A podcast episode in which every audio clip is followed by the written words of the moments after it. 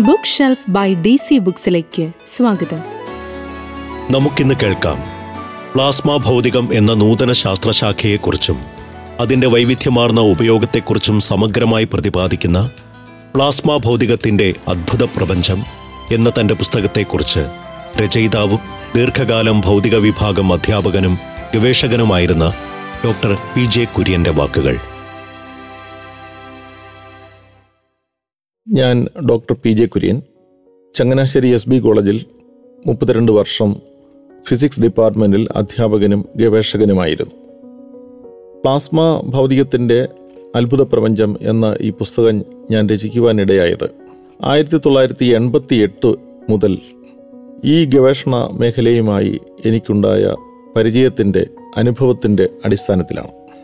M G യൂണിവേഴ്സിറ്റിയിൽ physics ഡിപ്പാർട്ട്മെന്റിൽ ആദ്യകാലത്ത് അധ്യാപകരായി വന്നവരിൽ പ്ലാസ്മ ഫിസിക്സിൽ പി എച്ച് ഡി എടുത്ത ഡോക്ടർ ചന്തു വേണുഗോപാലിനെയാണ് ഞാൻ എന്റെ ഗവേഷണ ഗൈഡായി സ്വീകരിച്ചത്. അദ്ദേഹത്തിലൂടെ വളരെ നൂതനമായ ഈ ശാസ്ത്ര സാങ്കേതിക മേഖലയെക്കുറിച്ച് ഒട്ടേറെ അറിവുകൾ പിന്നീട് എനിക്ക് കൈവരിക്കുവാൻ സാധിച്ചു. ഈ രംഗത്തുള്ള എന്റെ വലിയൊരു അനുഭവം ആയിരത്തി തൊള്ളായിരത്തി തൊണ്ണൂറ്റി ഒന്നിൽ രാജസ്ഥാനിലെ ജയ്പൂരിൽ യൂണിവേഴ്സിറ്റി ഓഫ് രാജസ്ഥാനിൽ നടന്ന ഒരു സെർ സ്കൂളിൽ പങ്കെടുക്കുവാൻ സാധിച്ചു എന്നുള്ളതാണ്. ഒരു സാധാരണ ഗവേഷണ പരിശീലന പ്രോഗ്രാം അല്ലായിരുന്നു ആ സെർ സ്കൂൾ. ഇന്ത്യയിലെ ഏറ്റവും പ്രമുഖമായ ഗവേഷണ സ്ഥാപനങ്ങളിൽ നിന്ന് തിരഞ്ഞെടുക്കപ്പെട്ട ഇരുപത്തഞ്ച് വിദ്യാർത്ഥികളുടെ ഒരു പരിശീലന പ്രോഗ്രാമായിരുന്നു ഈ സെർ സ്കൂൾ. അവിടെ അതിലൊരു അവസരം കിട്ടിയത് വലിയൊരു ഭാഗ്യമായി ഞാൻ കരുതുകയാണ്. ഞങ്ങൾക്ക് അവിടെ ക്ലാസ്സുകൾ എടുത്തത് ഈ പ്ലാസ്മ ഫിസിക്സ് എന്ന പുതിയ ഗവേഷണ മേഖലയിലെ ഏറ്റവും ഉന്നതരായ സയന്റിസ്റ്റുകളാണ് ഇൻസ്റ്റിറ്റ്യൂട്ട് ഫോർ പ്ലാസ്മ റിസർച്ച് ഗുജറാത്തിലെ ഗാന്ധിനഗറിലുള്ള ഒരു പ്രമുഖ സ്ഥാപനമാണ്. അതിന് ഡയറക്ടറായിരുന്ന ഡോക്ടർ പി കെ കൗ അദ്ദേഹം മരിച്ചിട്ട് എന്നാണ് അഞ്ച് വർഷത്തിലധികമായിട്ടില്ല.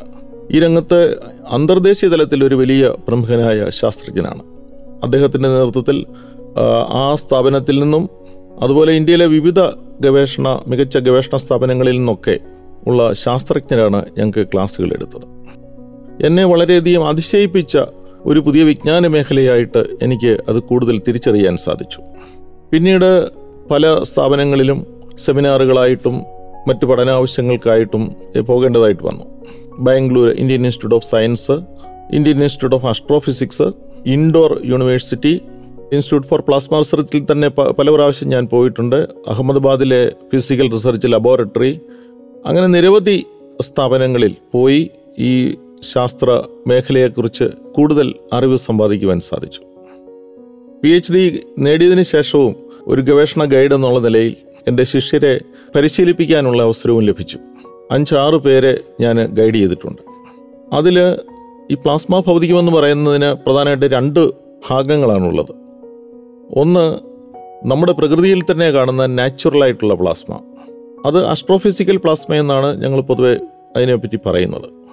പ്രപഞ്ചം മൊത്തത്തിൽ നോക്കിയാൽ തൊണ്ണൂറ്റി എൺപത് ശതമാനത്തിൽ കൂടുതലും ദ്രവ്യം പ്ലാസ്മാവസ്ഥയിലാണ് പ്ലാസ്മാവസ്ഥയിലല്ലാത്ത ദ്രവ്യം എന്ന് പറയുന്നത് ഒരുപക്ഷെ നമ്മുടെ ഭൂമിയിൽ ആണ് ഏറ്റവും കൂടുതൽ കാണപ്പെടാൻ സാധ്യതയുള്ളത്.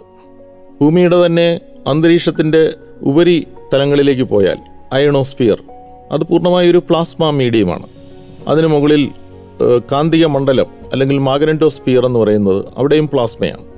ഭൂമിയുടെ അന്തരീക്ഷത്തിന് വെളിയിലേക്ക് പോയാൽ നമ്മുടെ സൗരയൂഥത്തിലെ ഗ്രഹങ്ങൾ മിക്കതും പ്ലാസ്മ അവസ്ഥയിൽ തന്നെയാണ്. സൂര്യൻ പൂർണമായ ഒരു പ്ലാസ്മയാണ്. സൂര്യന്റെ ഉൾഭാഗം മുതൽ അതിന്റെ ബാഹ്യതലങ്ങൾ വരെയുള്ള എല്ലാ ഭാഗങ്ങളും വ്യത്യസ്തമായ സ്വഭാവ സവിശേഷതകളുള്ള പ്ലാസ്മയാണ്. അതുപോലെ എല്ലാ നക്ഷത്രങ്ങളും നക്ഷത്രങ്ങൾ ഉൾപ്പെടുന്ന ഗാലക്സികൾ സൂപ്പർ ഗാലക്സികൾ അങ്ങനെയാണ് പ്രപഞ്ചത്തിന്റെ തൊണ്ണൂറ്റൊമ്പത് ശതമാനത്തിലേറെയും പ്ലാസ്മയാണ് എന്ന് പറയുന്നത്. ഞാൻ ഈ ഗ്രന്ഥത്തിൽ ആദ്യ ഭാഗത്ത് അസ്ട്രോഫിസിക്കൽ പ്ലാസ്മയാണ് കൈകാര്യം ചെയ്തിരിക്കുന്നത്. അതിൽ തന്നെ ഏറ്റവും ഊർജം കൂടിയ പ്ലാസ്മ എന്ന് പറയുന്നത് ഇന്ന് നമുക്ക് ഒരു പരീക്ഷണശാലയിൽ പ്രൊഡ്യൂസ് ചെയ്യാൻ സാധിക്കുന്നതിൽ കൂടുതൽ ഊർജമുള്ളതാണ് അത് പ്രപഞ്ചോൽപത്തിയെ തുടർന്നുണ്ടായ പ്ലാസ്മയാണ് നാം ഇന്ന് വിശ്വസിക്കുന്നത് മഹാസ്ഫോടനത്തിലൂടെ അഥവാ ബിഗ് ബാങ്ങിലൂടെ പ്രപഞ്ചം ഉണ്ടായി എന്നുള്ളതാണ്. അതിന് ധാരാളം തെളിവുകളും നമുക്കുണ്ട്. അപ്പോൾ അങ്ങനെ ബിഗ് ബാങ്ങിന് ശേഷമുണ്ടായ ആദ്യത്തെ ദ്രവ്യാവസ്ഥ എന്ന് പറയുന്നത് പ്ലാസ്മയാണ്. അത് വളരെ എനർജി കൂടിയ നിലയിലുള്ള പ്ലാസ്മയായിരുന്നു. പിന്നീട് ദ്രവ്യം തണുത്തു. നമ്മുടെ പ്രകൃതിയുടെ തന്നെ ആകെയുള്ള താപനില കുറഞ്ഞു. അങ്ങനെ ക്രമേണ പ്ലാസ്മാവസ്ഥയിൽ നിന്ന് തണുത്ത് അത് വാതകാവസ്ഥയിലെത്തുന്നു. ആ വാതകം പിന്നീട് തണുത്ത് കഴിയുമ്പോഴാണ് ദ്രാവകമാകുന്നത്. ദ്രാവകം ഖനീഭവിച്ച് കഴിയുമ്പോൾ അത് ഖരാവസ്ഥയിലേക്ക് മാറുന്നു. അപ്പം അങ്ങനെ പ്ലാസ്മയിൽ നിന്ന് തുടങ്ങി ഗ്യാസ് ലിക്വിഡ് സോളിഡ് അങ്ങനെ ഒരു അവസ്ഥയിലേക്കാണ് പ്രകൃതി നമ്മെ കൊണ്ടെത്തിച്ചിരിക്കുന്നത്. അപ്പോൾ ഈ ഗ്രന്ഥത്തിന്റെ പ്രധാന ഭാഗം അങ്ങനെയാണ് തുടങ്ങിയിരിക്കുന്നത്. അതിൽ അസ്ട്രോഫിസിക്സിനെ സംബന്ധിച്ച് അസ്ട്രോഫിസിക്കൽ പ്ലാസ്മ എന്ന് പറയുന്ന വളരെ വലിയൊരു ഗവേഷണ മേഖലയാണ്. ഇന്നും നമുക്ക് അറിഞ്ഞുകൂടാത്ത ധാരാളം പ്രകൃതി രഹസ്യങ്ങൾ ആ രംഗത്ത് കിടക്കുകയാണ്. അതിൽ നമുക്ക് ഏറ്റവും അടുത്ത് നമുക്ക് കാണാൻ സാധിക്കുന്ന പ്രകൃതിയുടെ ഒരു പരീക്ഷണശാല എന്ന് പറയുന്ന സൂര്യൻ തന്നെയാണ്. സൂര്യന്റെ ഉപരിതല ഭാഗങ്ങൾ മുതൽ അതിന്റെ ഉൾക്കാമ്പ് വരെ മുഴുവൻ വ്യത്യസ്തമായ സ്വഭാവ സവിശേഷതകളുള്ള പ്ലാസ്മ കണങ്ങളുടെ പ്രവർത്തനങ്ങളാണ് നടക്കുന്നത്. അത് അടുത്ത കാലത്ത് നൂതനമായ ഉപകരണങ്ങളുടെ സഹായത്തോടുകൂടി കൂടുതൽ കൂടുതലായി നമുക്ക് മനസ്സിലാക്കിയെടുക്കാൻ സാധിക്കുന്നു.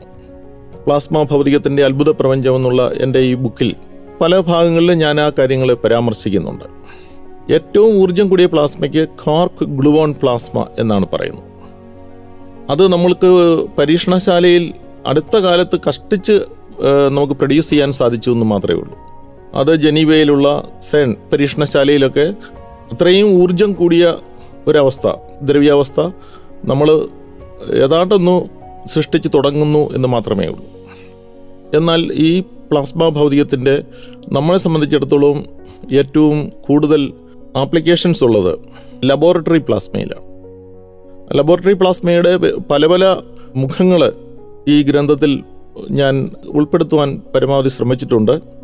അതിൽ ഏറ്റവും നമ്മളെ ആവേശകരമാക്കുന്ന ഒരു ഭാഗം ലോകം ഇന്ന് നേരിടുന്ന ഏറ്റവും വലിയൊരു വലിയ വെല്ലുവിളി ഊർജ പ്രതിസന്ധിയാണ്.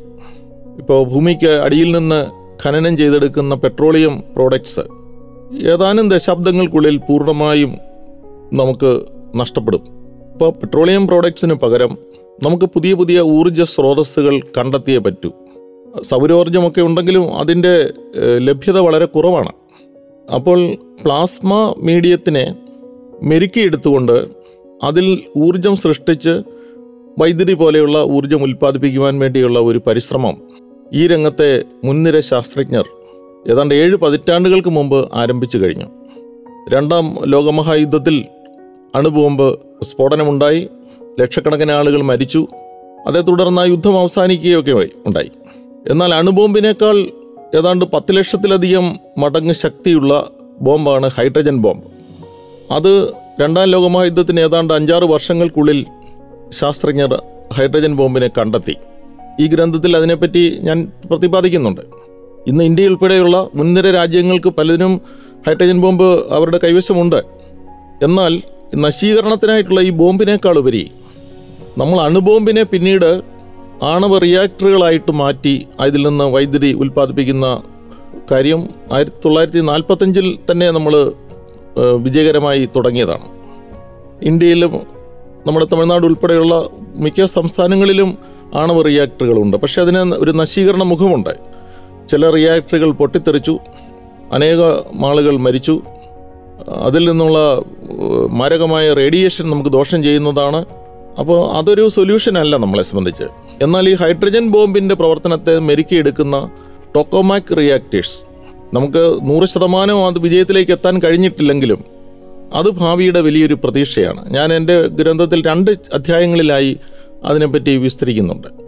ഇന്ന് ഫ്രാൻസിലുള്ള ഒരു സ്ഥലത്ത് ഇന്ത്യയെ ഉൾപ്പെടെയുള്ള ഏഴ് മുൻനിര രാജ്യങ്ങളും മൊത്തത്തിൽ ഏതാണ്ട് മുപ്പത്തഞ്ച് രാജ്യങ്ങളുടെ പങ്കാളിത്തത്തോടു കൂടി ഒരു വലിയ ടൊക്കോമാക് റിയാക്ടർ അതായത് അണുസംയോജന റിയാക്ടർ എന്റെ ഗവേഷണം വളരെ ദ്രുതഗതിയിൽ നടന്നുകൊണ്ടിരിക്കുകയാണ്.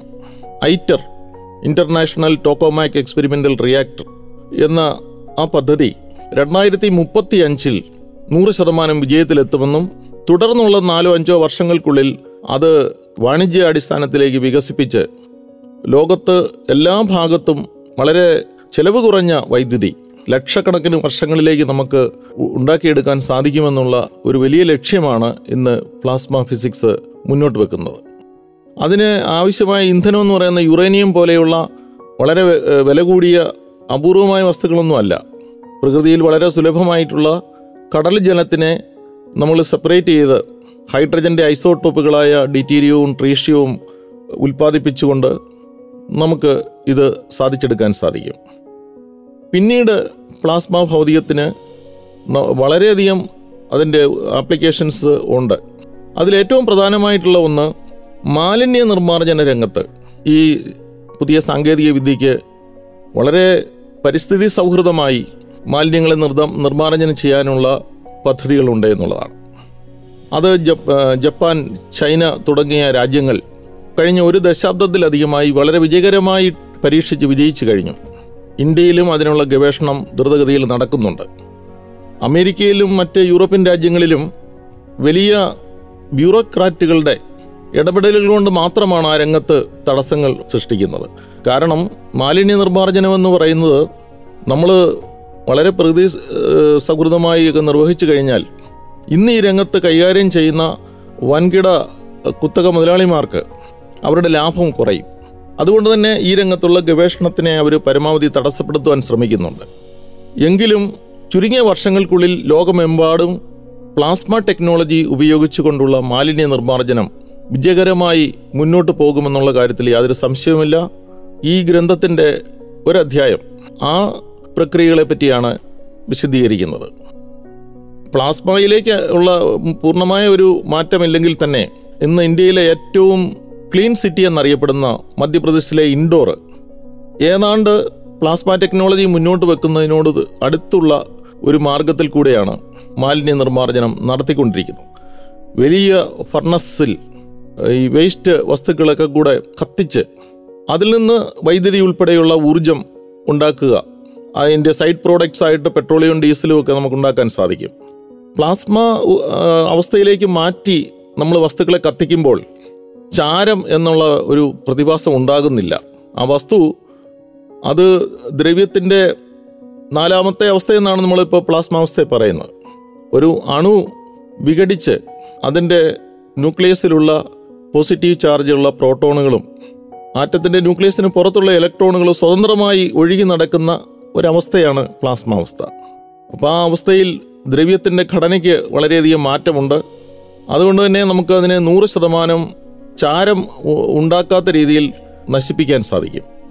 ആ എനർജിയെ നമുക്ക് പൂർണമായും ഫലപ്രദമായ വൈദ്യുതിയോ മറ്റേതെങ്കിലും തരത്തിലുള്ള ഊർജ രൂപത്തിലേക്ക് കൺവേർട്ട് ചെയ്യാനായിട്ട് സാധിക്കും.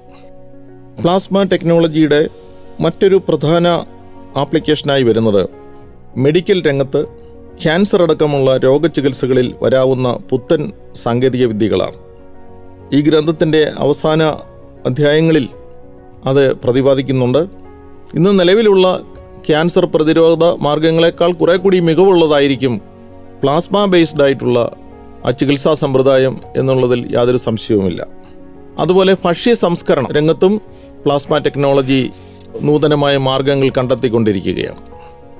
ഈ- ശാസ്ത്ര മേഖല ആയിരത്തി തൊള്ളായിരത്തി ഇരുപതിന് ശേഷമാണ് വളർച്ച പ്രാപിച്ചത്. ഇന്ത്യൻ ശാസ്ത്രജ്ഞനായിരുന്ന ഡോക്ടർ മേഘനാഥ് സാഹ കണ്ടെത്തിയ സാഹ അയണൈസേഷൻ ഫോർമുലയാണ് പ്ലാസ്മ ഭൗതികത്തിന്റെ ചവിട്ടുകല്ലായി വിശേഷിപ്പിക്കുന്നത്. അദ്ദേഹത്തിന് നൊബേൽ സമ്മാനം ലഭിക്കാതെ പോയെങ്കിലും ആൽഫവിൻ അടക്കമുള്ള പല ശാസ്ത്രജ്ഞർക്കും പ്ലാസ്മ ഭൗതികത്തിലെ കണ്ടുപിടുത്തങ്ങൾക്കായി നൊബേൽ സമ്മാനം ലഭിച്ചിട്ടുണ്ട്. ഇന്ന് പ്ലാസ്മ ഭൗതികം ആ ആധുനിക ഭൗതികത്തിന്റെ ഒരു അവിഭാജ്യ ഘടകമാണ്. പ്രപഞ്ചത്തിൽ സർവവ്യാപിയായി കിടക്കുന്ന പ്ലാസ്മ ആധുനിക കാലത്ത് സിലിക്കോൺ വേഫറുകളിൽ നടത്തപ്പെടുന്ന ലോഹ കോട്ടിങ്ങുകൾ വഴി ഇന്നത്തെ ഇന്റഗ്രേറ്റഡ് സർക്യൂട്ടുകൾക്ക് അഥവാ സെമി കണ്ടക്ടർ ചിപ്സിന് വഴിതെളിച്ചിരിക്കുന്നു. ഇന്ന് ഈ ടെക്നോളജി കെമിസ്ട്രി മെറ്റലർജി ബയോളജി കൃഷി തുടങ്ങിയ വിവിധ മേഖലകളിലേക്ക് വ്യാപിച്ചിരിക്കുന്നു. ഭൗതികശാസ്ത്രത്തിലെ മറ്റൊരു ശാഖയ്ക്കും ഇത്ര കണ്ട് മറ്റ് ശാഖകളിലെ ഉപയോഗങ്ങളിലേക്ക് വ്യാപനം ചെയ്യുവാൻ സാധിച്ചിട്ടില്ല. ഈ ഗ്രന്ഥത്തിൽ ultra cold plasma quantum plasma dusty plasma തുടങ്ങിയ വിചിത്രമായ പ്ലാസ്മ ശാഖകളിലേക്കും വായനക്കാരെ നയിക്കുന്നുണ്ട്. അതുപോലെ പ്ലാസ്മയുടെ ഗുണവിശേഷങ്ങൾ അളന്നെടുക്കുവാൻ സാധിക്കുന്ന പ്ലാസ്മ ഡയഗ്നോസ്റ്റിക്സിനെ കുറിച്ചും വിശദീകരിച്ചിട്ടുണ്ട്. അങ്ങനെ പ്ലാസ്മ അവസ്ഥയിലുള്ള ദ്രവ്യത്തിന്റെ വൈവിധ്യമാർന്ന ഉപയോഗങ്ങളെക്കുറിച്ച് സമഗ്രമായി ഈ ഗ്രന്ഥം വിവരിക്കുന്നുണ്ട്. അത് കഴിവതും ലളിതമാക്കുവാൻ പരിശ്രമിച്ചിട്ടുമുണ്ട്. സ്കൂളുകളിലും കോളേജുകളിലുമുള്ള വിദ്യാർത്ഥികൾക്ക് ഈ ഗ്രന്ഥം ഏറെ പ്രയോജനപ്പെടുമെന്ന് പ്രതീക്ഷിക്കുകയാണ്.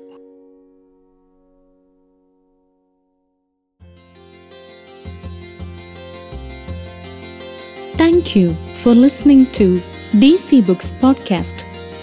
Stay tuned for the next one.